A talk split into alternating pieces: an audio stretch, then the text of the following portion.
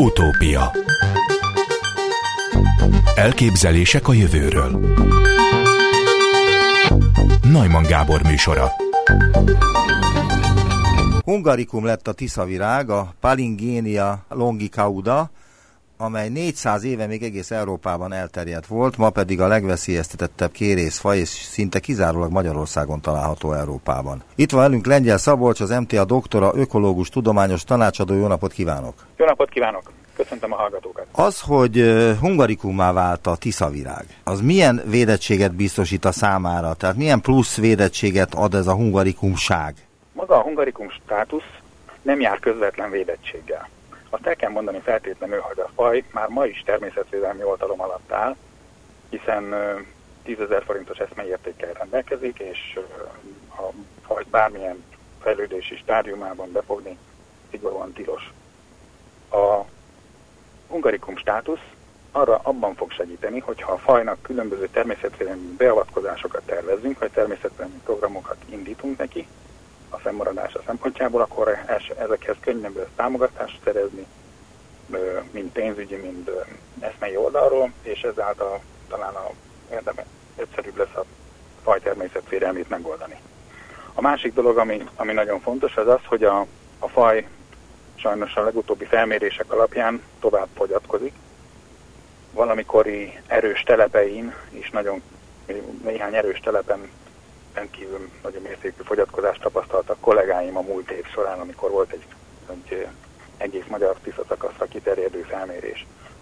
Ez azt jelenti, hogy a fenyegető tényezők továbbra is fent állnak elég sok helyen, így ezeket, ezekkel célzottan érdemes foglalkozni. Mit, mit jelentenek ezek? Ezek elsősorban a partmenti partvédő kövezéseket jelentik, a sarkantyúkat, különböző meder átalakításokat, amelyeket ezután ugye nyilván, hogy a hungarikum lett a faj, olyan szempontból érdemes majd átgondolni, vagy úgy kell kivitelezni, úgy kell, kell kivitelezni, hogy a faj állományai ne sérüljenek, hanem, hanem lehetőség szerint minél jobb állapotban fennmaradhassanak. Mit lehet tudni arról, hogy mondta, hogy végeztek tavaly egy felmérést, hogy mennyi tiszavirág él Magyarországon? A tiszavirág, sokan tudják róla, hogy egy vagy kevés napon jön ki ugye a rajzás során a, a vízfelszínre, és ott látványos rajzás van. Azt viszont kevesebben tudják, hogy a lárva, a lárvája ennek a fajnak három évig a partfal, agyag, agyagos partfalban fejlődik, és ezért az agyagos partfalak az a, jelentik az elsődleges, leginkább leg, legjobb élőhelyei. Ezek az agyagos partfalak olyan helyeken, vagy olyan helyeken telepszik meg az agyagos partfalon belül is az állat, ahol a a víz sebessége elég magas ahhoz, hogy a járat rendszerében tudja áramoltatni a vizet. Tehát az állat a partfalba egy járatrendszer társ, ez egy ilyen U alakú páros egy ilyen 15-17-20 cm mélyen, és a lárva ebben, ebben tartózkodik, és kopoltyú függelékeivel áramoltatja a vizet, amiből kiszűri a szerves táplálékot, szerves anyag képezi a táplálékát. A partfalban ezért, hogyha szárazra kerül egy rész, és ott látunk ilyen páros lyukakat, egymás mellett két lyukat, akkor az nagy valószínűséggel tiszavirág járatot jelent, és egy-egy ilyen lyuk pár, az azt jelenti, hogy ott egy lárva lakik. Így módon, hogyha ezek a telepek szárazra kerülnek, azaz kisvíz állapotában, tehát mondjuk augusztus táján, vagy hát mostanában már egyre gyakrabban van tavasszal is ilyen kisvízi állapot, ez a lényeg, a kisvízi állapotnál, hogyha ezek a telepek szárazra kerülnek, akkor egy csónakkal végig men, menvén végig haladván a telep hosszában megszámolhatóak ezek a, ezek a lyukak. Mi ezt általában úgy szoktuk végezni, illetve kollégáimmal úgy szoktuk végezni, hogy egy négyzetméteren számoljuk le, vagy becsüljük meg a, a lyukak számát, és ez alapján a négyzetméterekkel, illetve a telep hosszával, meg magasságával ki számoljuk, illetve megbecsüljük, hogy ott a adott szakaszon mekkora állomány élhet. Ennek a módszernek természetesen vannak hibái, hiszen nem tudunk lejjebb menni a víz szintje alá. Ezek a telepek, amikor szárazra kerülnek, az azt jelenti, hogy az állatok elhagyják ezeket a lyukakat, és lejjebb, lejjebb húzódnak, tehát ők mindig a víz alatt szeretnek lenni, de a lárváknak van egy ilyen függőleges irányú mozgása, ami a vízszintől függ. Ugyanakkor a, amiatt a víz, víz felett látunk, azért azt el lehet mondani, ez valószínűleg erősen összefügg azzal a számmal, amennyi a víz felszíne alatt lehetséges. És így módon lehet azt felmérni, hogy mennyi lárva van egy adott partszakaszon, illetve hogy mennyi kirepülő állat lesz majd azon, a, azon az adott partszakaszon. Igen, de az a kérdésem, hogy mennyi? Hogy mennyi? Mi 2004-ben végeztünk egy alaposabb vizsgálatot, amikor megnéztük azt, hogy, a, hogy 11 klasszikus élőhelyen, a Tisza 11 kanyarulatában milyen állomány létezhet. És itt azt tapasztaltuk, hogy a, ugyan nagyon elég nagy volt a szórás, de egy adott partszakaszon, egy ilyen egy-két kilométeren több milliós állománya lehet a fajnak. Több millió egyed élhet egy-egy, egy-két kilométeren is, az ilyen nagyon erős ö, telepeken, amik nagyon erős, ö,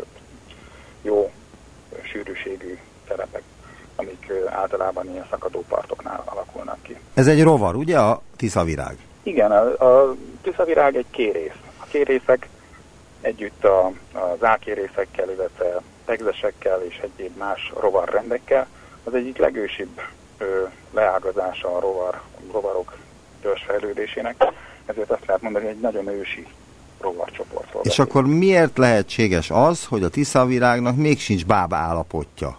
Hát ez egy érdekes kérdés. A, a kérészeknél nagyon gyakori az, hogy hogy több lárva stádium követi egymást, és kimarad a bábállapot, és így módon a, a, egyből az imágó, vagy a szubimágó alakul, alakul ki.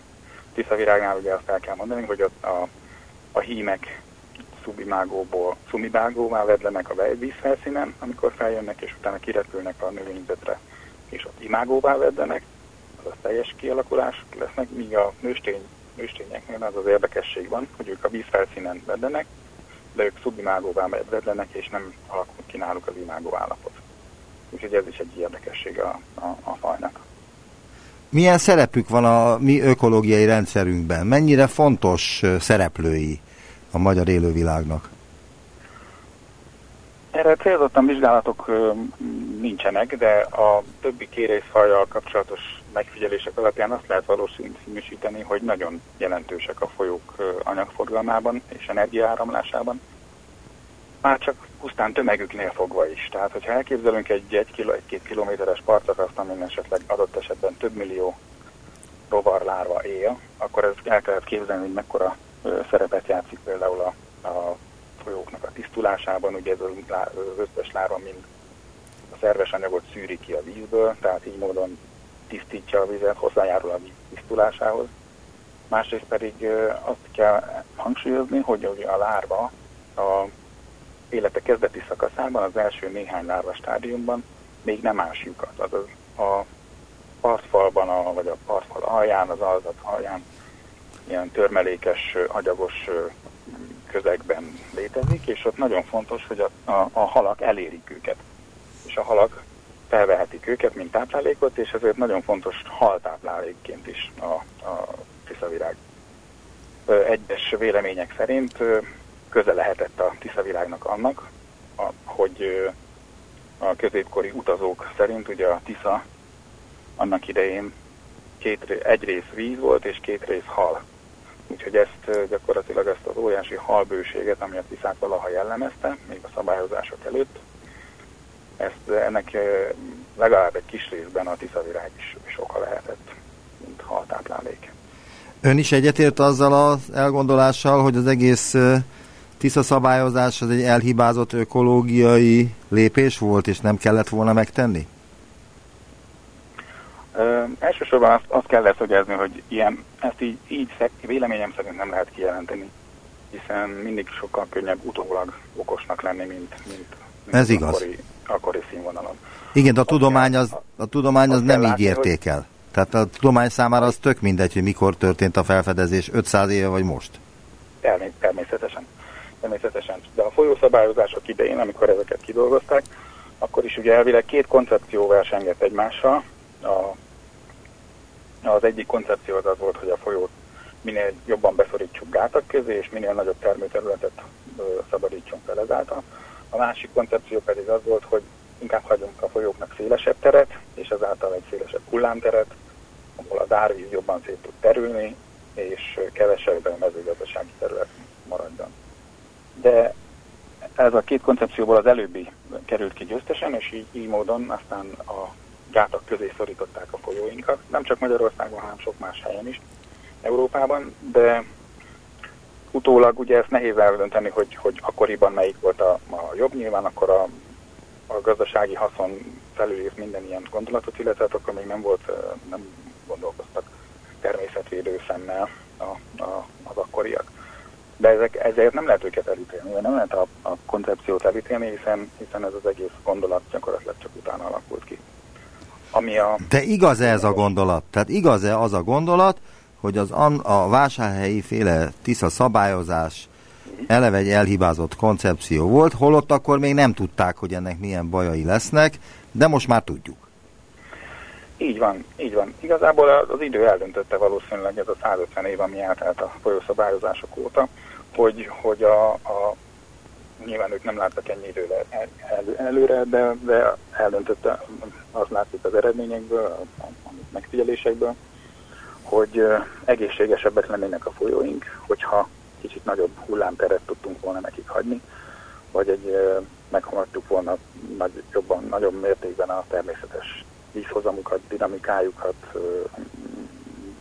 kanyarulataikat, és így tovább.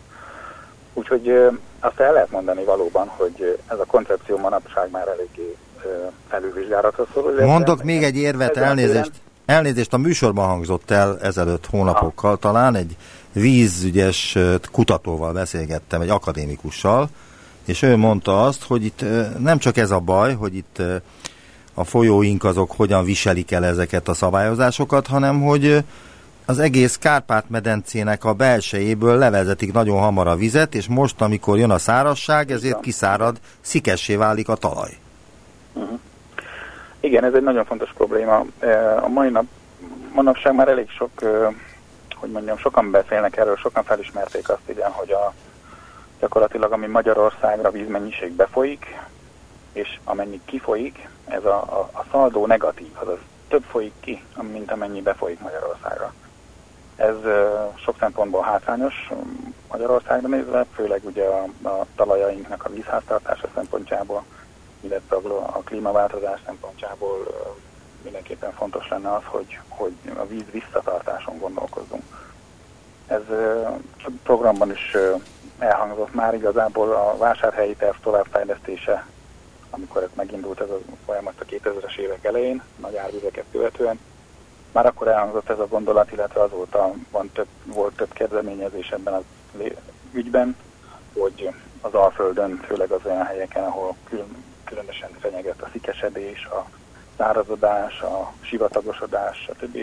Ezeken a helyeken próbáljunk meg valamilyen vízvisszatartással kapcsolatos beavatkozásokat, vízvisszatartást célzó beavatkozásokat végezni.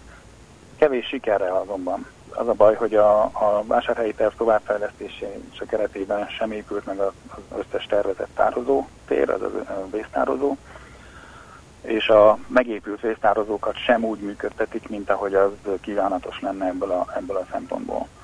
Úgyhogy a, a, azt lehet mondani, hogy ez a gondolat ez tovább kell, hogy érjen, és például vannak kezdeményezések ebben, ezzel kapcsolatban, például a Tisza medencében is, a Tisza is, hogy néhány kis projektet bele lehetne indítani ahhoz, hogy demonstráljuk azt, hogy, hogy a vízvisszatartásnak milyen előnyei lehetnek, ugyanúgy úgy, mint a lokális mezőgazdasági termelésre, a természetvédelmi értékek, természetértékek fennmaradására, és így tovább, és így tovább. Azért vetettem ezt fel, meg gondolom, hogy ez kapcsolatba hozható a tiszavirággal és a tiszavirág életterével, mert, mert a holtágakban nem élnek a tiszavirágok? Holtágakban nem élnek tiszavirágok, mert a, fontos nekik a vízáramlása. Tehát amit elmondtam, hogy a, a lárvák alapvetően szűrő táplálkozást folytatnak a, a járataikban, ezért nekik folyamatosan kell a vízáramlás. Laboratóriumi vizsgálataink vannak arra vonatkozóan, hogy elég jól elélnek a lárvák adott esetben állóvízben is, de ezek csak ilyen hetek, hónapokra vonatkozik, tehát ez nem biztosítja az állománynak a hosszú távú, akár évtizedes skálán mérhető fennmaradását. Ebből a szempontból ezért a, a holtágak kevésbé jönnek szóba, holtmedrek, így a, a folyónak gyakorlatilag a természetes vízhozamát kellene jobban biztosítani, illetve a partvédő kövezés az, ami nagyon jelentős veszélyeztető tényező. Egy vizsgálatban azt találtuk, hogy a, azokon a helyeken, ahol partvédő kövezés van, ott fele annyi lárva kell ki a rajzás során, mint a, azokon a helyeken, ahol nincsen ilyen partvédőkövezés. Ebből a szempontból tehát fontos az, hogy a partvédőkövezés csak ott, a, csak ott legyen létjogosultsága a partvédőkövezésnek, ahol, ahol az tényleg indokolt, és ahol kevésbé fenyegeti a tiszavirág lárvák fennmaradását.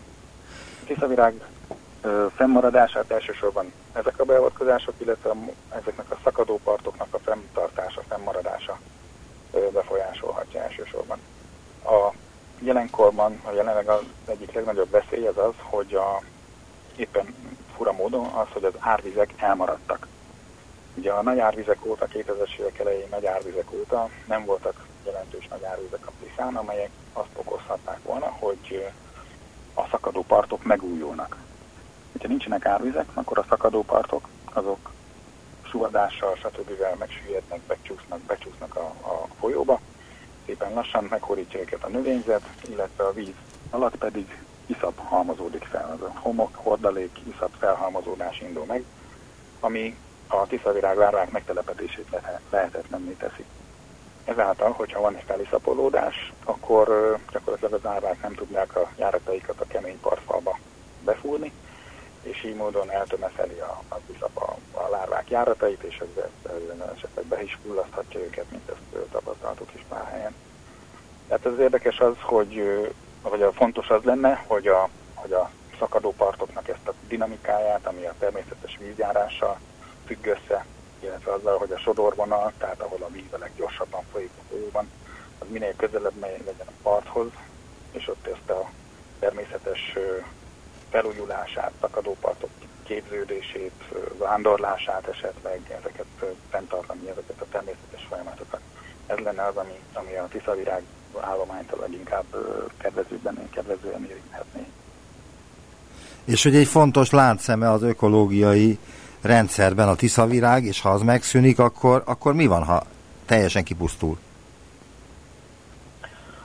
azt lehet mondani, hogy ha a tiszavirág eltűnik, akkor, akkor ugye egy nagyon jelentős haltáplálék eltűnik, tehát a tiszának a, a, a, a mai viszonylagos halbősége ugye ez megszűnik, illetve hát maga a szerves terhelés bejátszott szerepük is e, kiiktatódik ezáltal, tehát gyakorlatilag így el, eltűnne ez a, ez a nagyon fontos ökoszisztéma szolgáltatás. Ugye az, hogy a tiszavirágok gyakorlatilag azt a szolgáltatást végzik nekünk, hogy tisztítják a vizet hogyha ez az ökoszisztéma szolgáltatás eltűnik, akkor az újabb jelentős költségeket ró a, a, a, a társadalomra, hiszen, hiszen azáltal a tiszta vizet kell, nekünk kell magunknak előállítani, és ezért ez egy, ez egy fontos költség lehet a jövőben.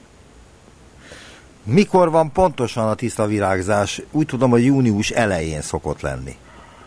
Június elején szokott indulni a Tisza alsó Magyar, magyarországi szakaszán, Szeged környékén. Úgy hallottam kollégáimtól, hogy már meg is figyeltek pár egyedet rajzani nem olyan régen, a napokban, Szeged környékén, és onnan szokott fölfelé haladni a folyás irányával szemben, és olyan két hét, három hét alatt ér a felső tiszai élőhelyekre, amiknek így a rajzási időpontja olyan június harmadik hetére tehető körülbelül. Honnan tudják a kérészek, hogy mikor kell nekik kirepülniük? Nagyon jó kérdés.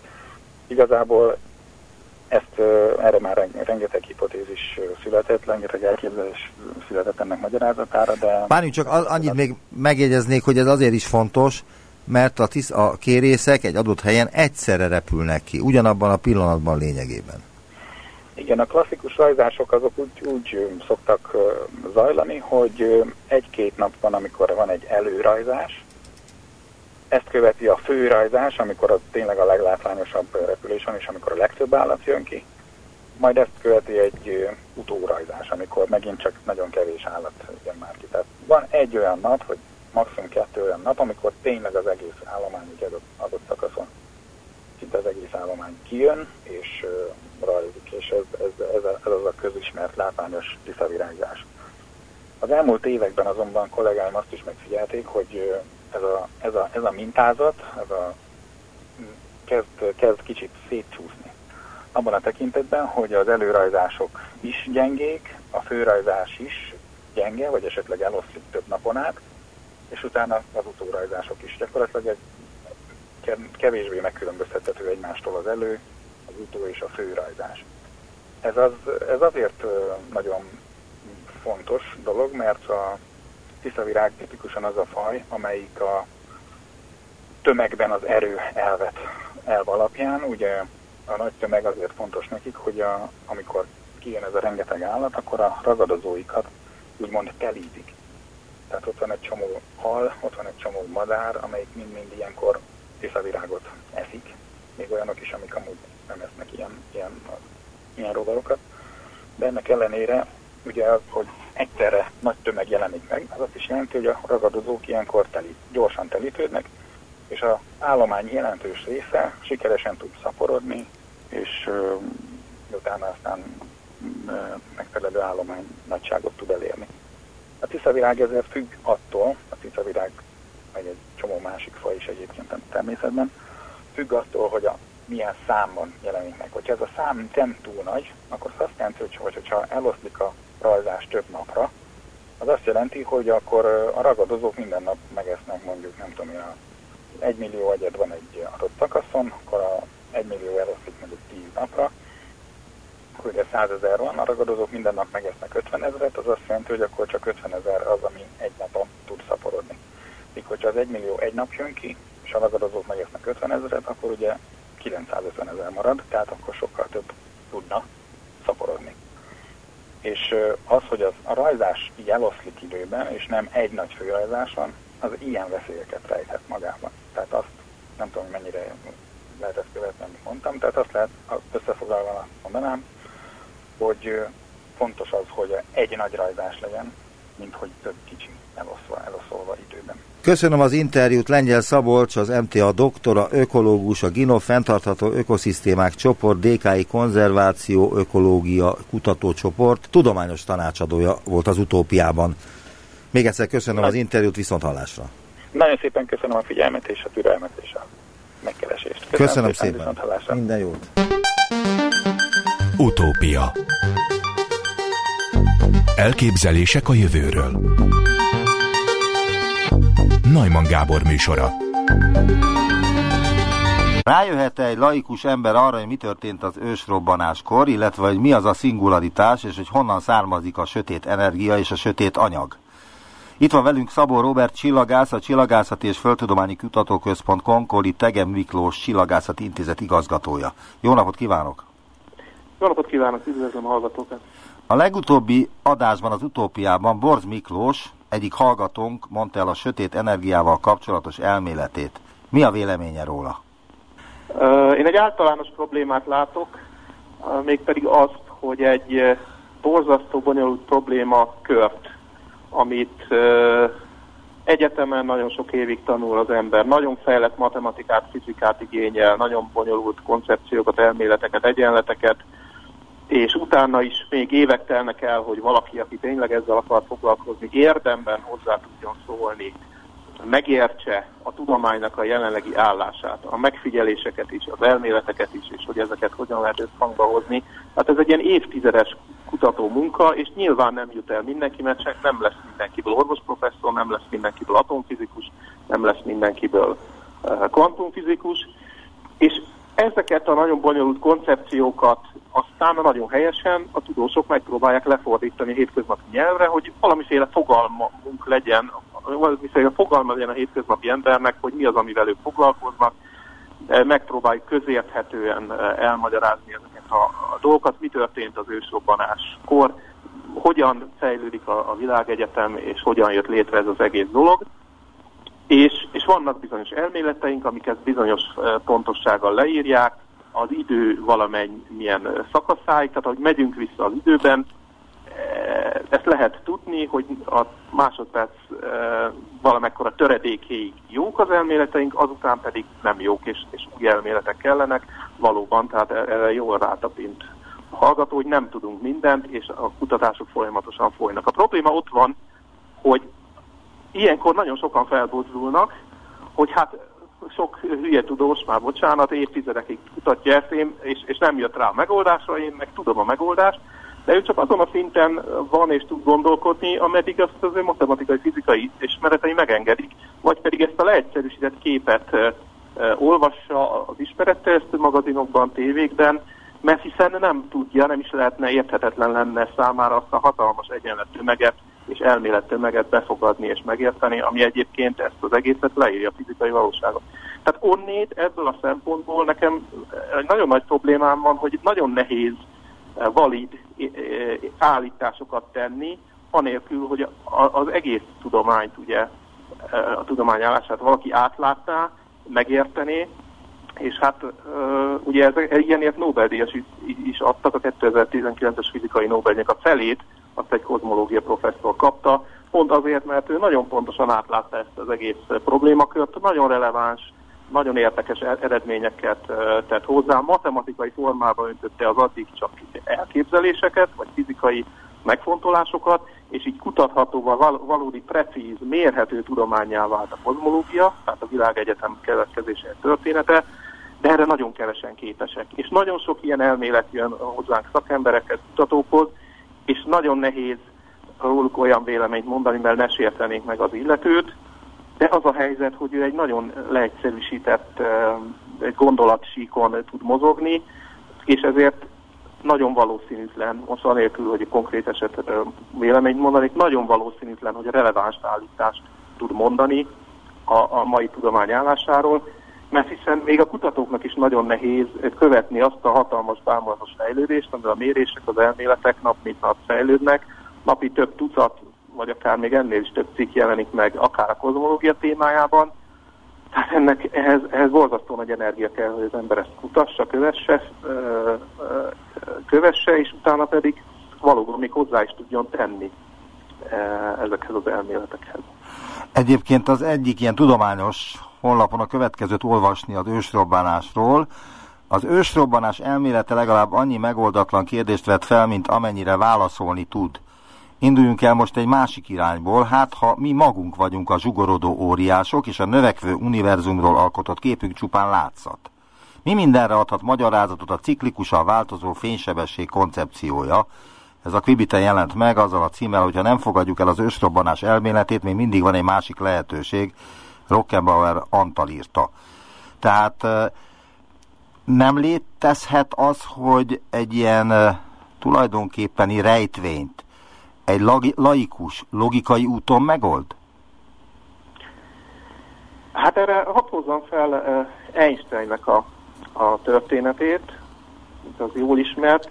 Hát igen, segít, Einstein is képes volt, segíthet, egy gyökeresen eltérő gondolkodás, az, az nagyban segíthet. Ha valaki képes kívülről látni, egy másfajta megközelítésből meggondolni egy fizikai problémát, Einstein pontosan ezt tette, ugye megkérdőjelezte azt, amit soha senkinek nem jutott eszébe megkérdőjelezni, hogy a tér és az idő abszolút lenne, és ebből ő felépített egy olyan fizikát, ami nem felülírta, de minden esetben meghaladta az addigi fizikát. Egyébként tartalmazza is határesetben az addig ismert dolgokat, tehát nem gyökeresen felrúgta, hanem nagy mértékben kitágította, és ezért Einstein az, akit, akit mindenki ismer, és ha híres fizikus kell mondani, mindenkinek ő jut első helyen, meg még talán második helyen is, sokadik helyen is, de azt sokan elfelejtik hozzátenni, hogy, hogy amellett, hogy gyökeresen máshogy gondolkodott, ő kőkeményen meg kellett tanulni azt a matematikát és fizikát, ami azt az eszköztárat,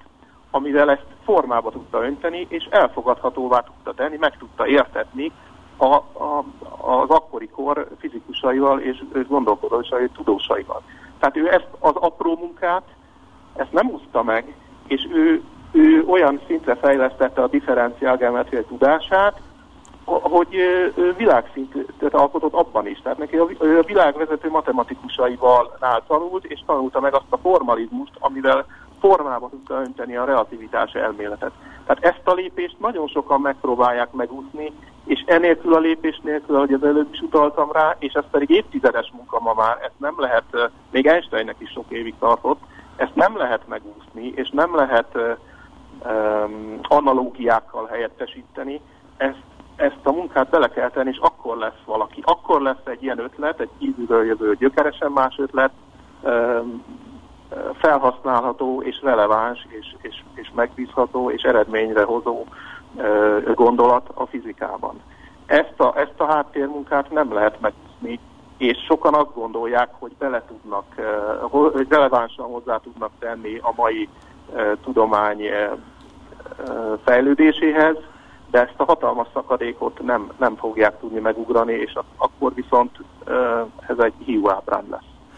Tudom, hogy ez már tudománytörténet, de ismere olyan felfedezést a csillagászatban, vagy a fizikában, amelyet laikusok fedeztek fel? Igaz, felvetődik a kérdés, hogy, hogy kit is nevezünk laikusnak. Hogyne, hogyne. A csillagászat az egy kitűnő példa erre. Amatőr csillagászoknak az ezrei, ha nem tízezrei vizsgálják az eget, és nagyon sokszor jobb, még talán jobban ismerik, kimerem jelenteni, jobban ismerik az égboltot, az égboltban történő jelenséget, amit láthatóan megfigyelhetünk mondjuk szabad szemmel, mint, mint sokszor a profi csillagászok. Csillagászok között vannak olyan kollégák, akik nem ismerik igazán jól az eget, nem tudnának egy-egy csillagképet megmutatni, nekik pontosan elég az, hogy elméletekkel foglalkoznak, vagy a számítógépbe beírják egy, egy csillagnak a koordinátáit, és a távcsövek rá tudnak állni ma már a, a, az égbolton arra pontra, amelyik érdekes számukra. De még egyszer, nagyon sok felfedezés van, amit pont azért, mert a csillagászok ideje szabott, a műszerek korlátozottak, a rendelkezésre álló pénz az véges, nagyon sok jelenséget például amatőr csillagászok fedeznek fel. De ez nem azt jelenti, hogy ők teljesen amatőrök. Itt is azt a befektetett munkát, sokszor év, sok éves, évtizedes munka, amit ők a, a saját pénzkeresetük mellett hobbiból az égbolt alatt töltenek, akár műszereket vesznek, ismerkednek az égbolttal. Ezt a munkát megint csak nem lehet megúszni, de nagyon sok új üstököst, felrobbanó csillagot, fantasztikusan érdekes jelenségeket amatőr csillagászok fedeznek fel az égbolton, amit aztán a, a, a, a profi csillagászok a, a nagyobb és fejlettebb eszközökkel meg tudnak figyelni és tudnak értelmezni. Annál is inkább, mert vannak olyan fejlett nyugati országban levő amatőrök, élő amatőrök, akik megengedhetik maguknak, hogy sokkal fejlettebb műszereik legyenek, mint egy szegényebb országnak mondjuk a Nemzeti Obszervatóriumában található távcsövek. Tehát van egy ilyen aránytalanság, de még egyszer mondom, ezt a munkát, ezt az ismeretfelhalmozást, ezt a befektetett energiát, ezt nem lehet megspórolni. A, ilyen munká, ilyen felfedezés, például a csillagászatban is üstökösöket kimondottan, amit nem lehet előrejelezni, nem tudjuk, hogy az igen hova kell nézni, eh, amatőr csillagászok pedig eh, pásztázzák az égboltot, minden derült éjszaka, nekik nagyobb esélyük van felfedezni például új stökösöket, és ezeket róluk is nevezik el. Tehát számtalan ilyen felfedezés van, de még egyszer mondom, ehhez Pasteurnek volt egy ilyen mondása, ha, ha minden igaz, hogy a szerencse az a felkészült elmét részesítik egyeibe. Tehát ahhoz fel kell készültnek lenni, hogy tudjuk, hogy mi lesz az, amit keresünk, mi az, ami új az égen. Erre szoktam egy, szintén egy jó példa, hogy UFO megfigyeléseket érdekes módon ettől a több tízezer amatőr csillagásztól, akik az égbolt minden szegletét ismerik, a legapróbb részletig, ők soha nem láttak UFO-t. UFO-t mindig azok látnak, akik nem ismerik az égboltot kellő részletességet. Ezzel nem azt akarom mondani, hogy nincsenek olyan jelenségek az égbolton, amit nem tudunk megmagyarázni. Én csak megint arra a paradoxonra utaltam, hogy amíg nem, a befektetett munkát nem tudjuk, én ebben nagyon hiszek, nem tudjuk uh, megúszni, a saját 20 éves uh, pályafutásomat, és ezt, ezt uh, tapasztaltam, hogy akik Nobel-díjat kapnak, akik nagy elismeréseket kapnak, akik uh, nagyon jó tudósok, azok nagyon-nagyon sok munkát fektetnek be. Sajnos ilyen királyi út, ilyen rövid út, uh, ilyen levágom ezt a kanyart, ilyen ez a fajta hozzáállás a tudományban nagyon ritkán vezet eredményre. Tehát akkor ebből azt is lehet mondani, hogy a szingularitás megoldása az nem egy ötlettől függ. Hát ezt nem tudhatjuk. A, a lényeg az, hogy, hogy ahogy mondtam és utaltam rá, a mi fizikai elméleteink egy bizonyos szakaszáig vissza tudják követni az univerzumnak a kezdeti történetét, de eljutunk egy olyan pontig, ahol a fizikusok is bevallják, kozmológusok is, és pontosan lehet tudni, hogy ott véget ér a, a, az érvényessége a ma ismert elméleteinknek, ott olyan e, sűrű anyag és energia sűrűség van, amire nem érvényesek a ma ismert egyenleteink, és, és nincs is máshol az univerzumban ilyen e, anyag, az áll, ilyen állapotban az anyag, tehát nem tudjuk tanulmányozni, csak következtetni tudunk, és itt igazából összeér az, amit ön is kérdezett, nagyon távolról, a nagyon nagy méretek fizikája, a gravitáció, és a nagyon pici méretek fizikája, az atomi részecskéknek a fizikája, a kvantumfizika, ez a kettő szöges ellentétben áll egyással, és ezt már Einstein is megpróbálta összebékíteni ezt a, ezt a két nagyon uh, szélsőséges uh, mérettartományt leíró fizikai elméletet, és nem sikerült. Ez az, ami hiányzik, ezért nem tudunk tovább lépni. Biztos, hogy egy zseniális gondolat fog ezen túllendíteni minket, és az is biztos, hogy ez olyan embertől fog jönni, aki nap mint nap ezzel foglalkozik. Tehát ma már nem lehet megúszni, még egyszer mondom, azt a száz évnyi, vagy akár több száz évnyi tudást, amit felhalmoztunk, amit az ember igyekszik elsajátítani egy egyetemen néhány év alatt, megtehető, egyre nehezebb és egyre nehezebb lépést tartani. Ezt a munkát nem lehet megúszni, és én nem várom azt, hogy például a kozmológiában a legesleg az egyik legnehezebb tudományban, a legelméletibb, legbonyolultabb matematikát igénylő tudományban valakinek egy zseniális ötlete legyen. Vannak tudósoknak zseniális ötleteik, a, a DNS ugye kettős spiráltól elkezdve nagyon sok példát lehet mondani. Még egyszer a Pasteur idézet illik ide, a felkészült elmét fogja villámcsapásként élni egy ilyen, egy ilyen e, ötlet, vagy, vagy idea, vagy gyökeresen felfordható ötlet. Én azt gondolom, hogy ezt nem lehet megúszni. De lezárva a hallgatónk elméletét, nem elutasítva, hanem lezárva, egy teljesen másik kérdés, vagy más témakörre vezetném át a beszélgetést, mégpedig, hogy pár nappal ezelőtt lehetett látni egy fényképet a napról, ezt a havai működő Inouye teleszkóp segítségével készítették, mégpedig a mi napunkról, és ez a DKIST-nek is nevezett tudományos műszer a legnagyobb napteleszkóp a világon. A főtükre 4 méteres, a készülék lehetővé teszi, hogy a kutatók a nap légkörét, koronáját és mágnesességét is tanulmányozzák. Segítségével a napkitörések is vizsgálhatók. De ön mit lát ezen a képen, mert én szépnek látom, meg ilyen apró kis fényfoltok vannak benne, de ebből mit tud kisülni? Ez borzasztóan érdekes kép, egyébként animáció is megjelent az interneten, tehát látszik, hogy hogyan mozog a napnak a felszíne. Azt kell ehhez tudni, az én számomra borzasztó érdekes. Hasonlót már láttunk, de ilyen felbontással és ilyen részletességgel nem sikerült még megfigyelni a napunkat. Arról van szó, hogy a napnak a külső rétegében úgy áramlik az energia, mint egy, mint egy forró vízben. Megint csak analógiát használt, és leegyszerűsítem a dolgot, de erről van szó, hogy az anyag felfelé áramlik, mint amikor elkezd forni a teáskannában a víz, ugye buborékok keletkeznek, elkezd mozgásba lendülni az anyag, azt halljuk is, ahogy potyog a, a. Tehát azok a kis gömböcskék, azok egy forrásban lévő anyagnak a képei?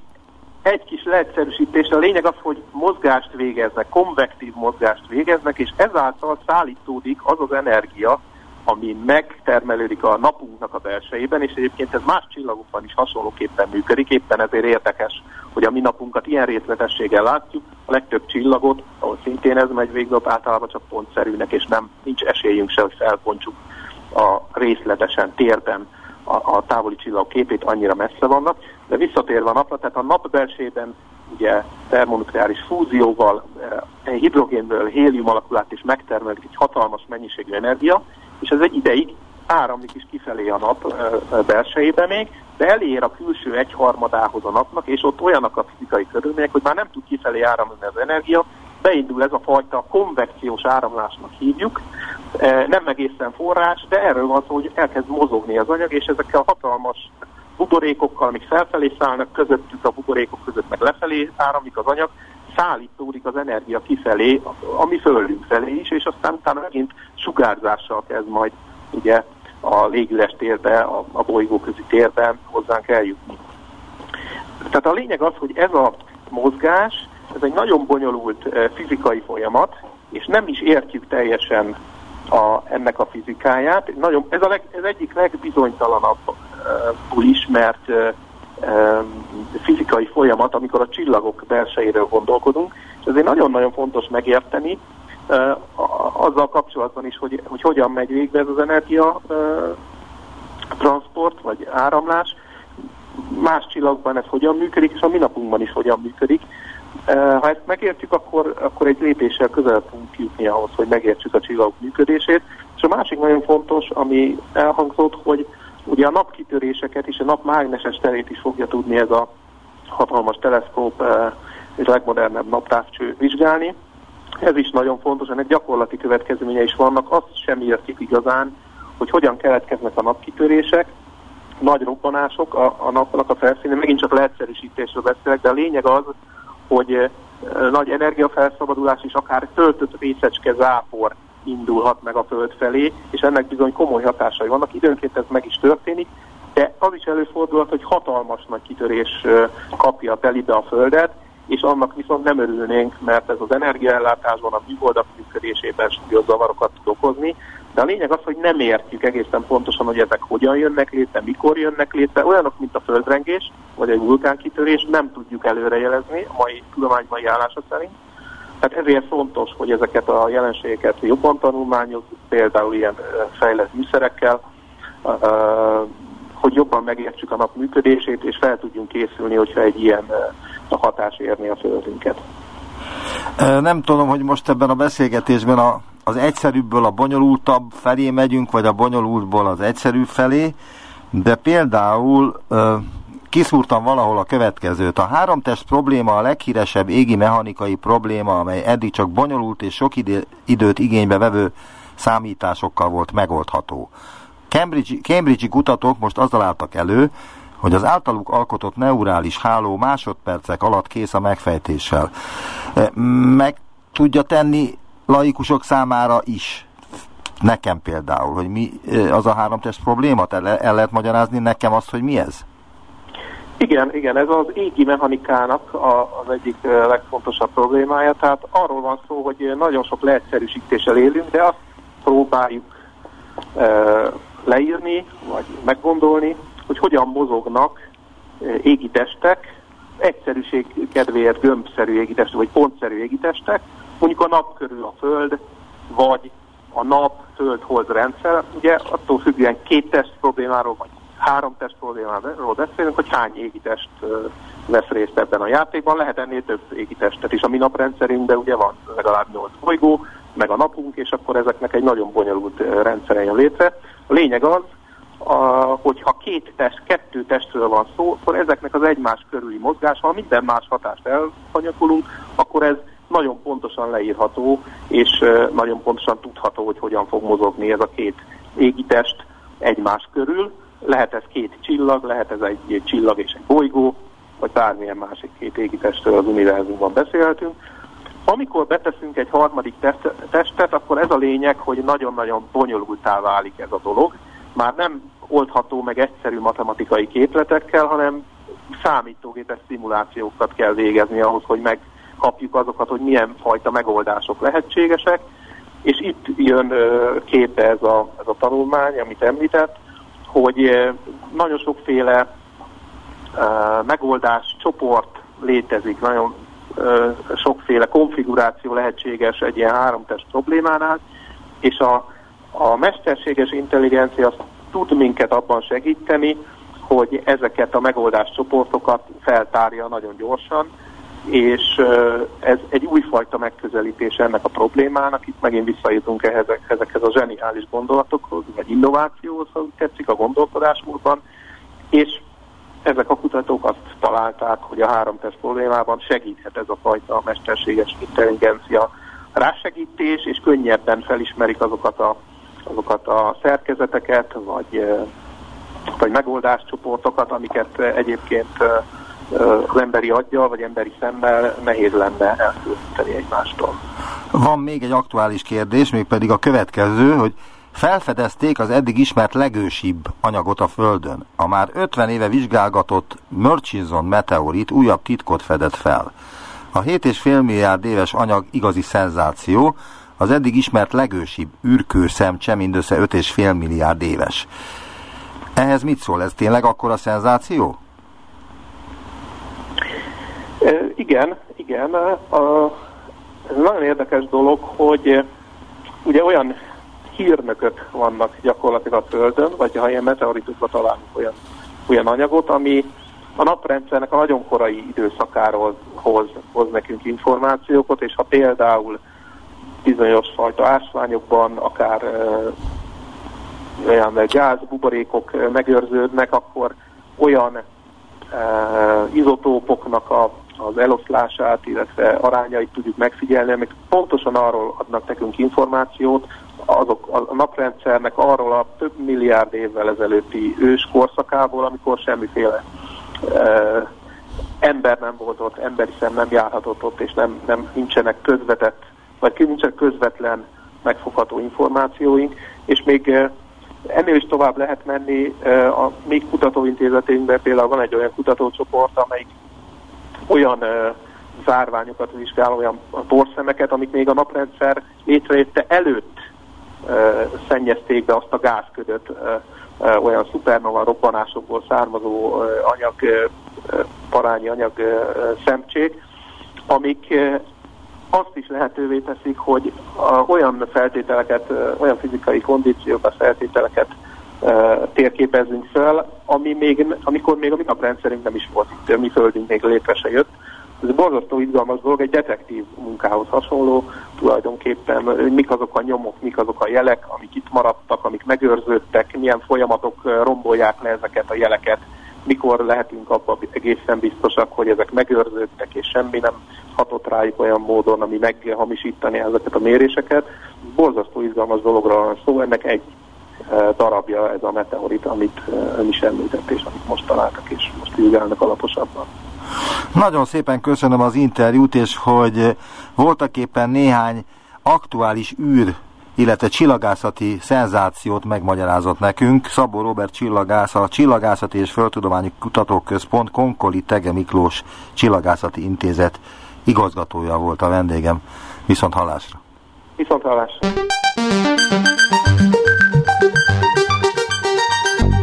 Visszaértünk a jelenbe. Neumann Gábor utópia című műsorát hallották.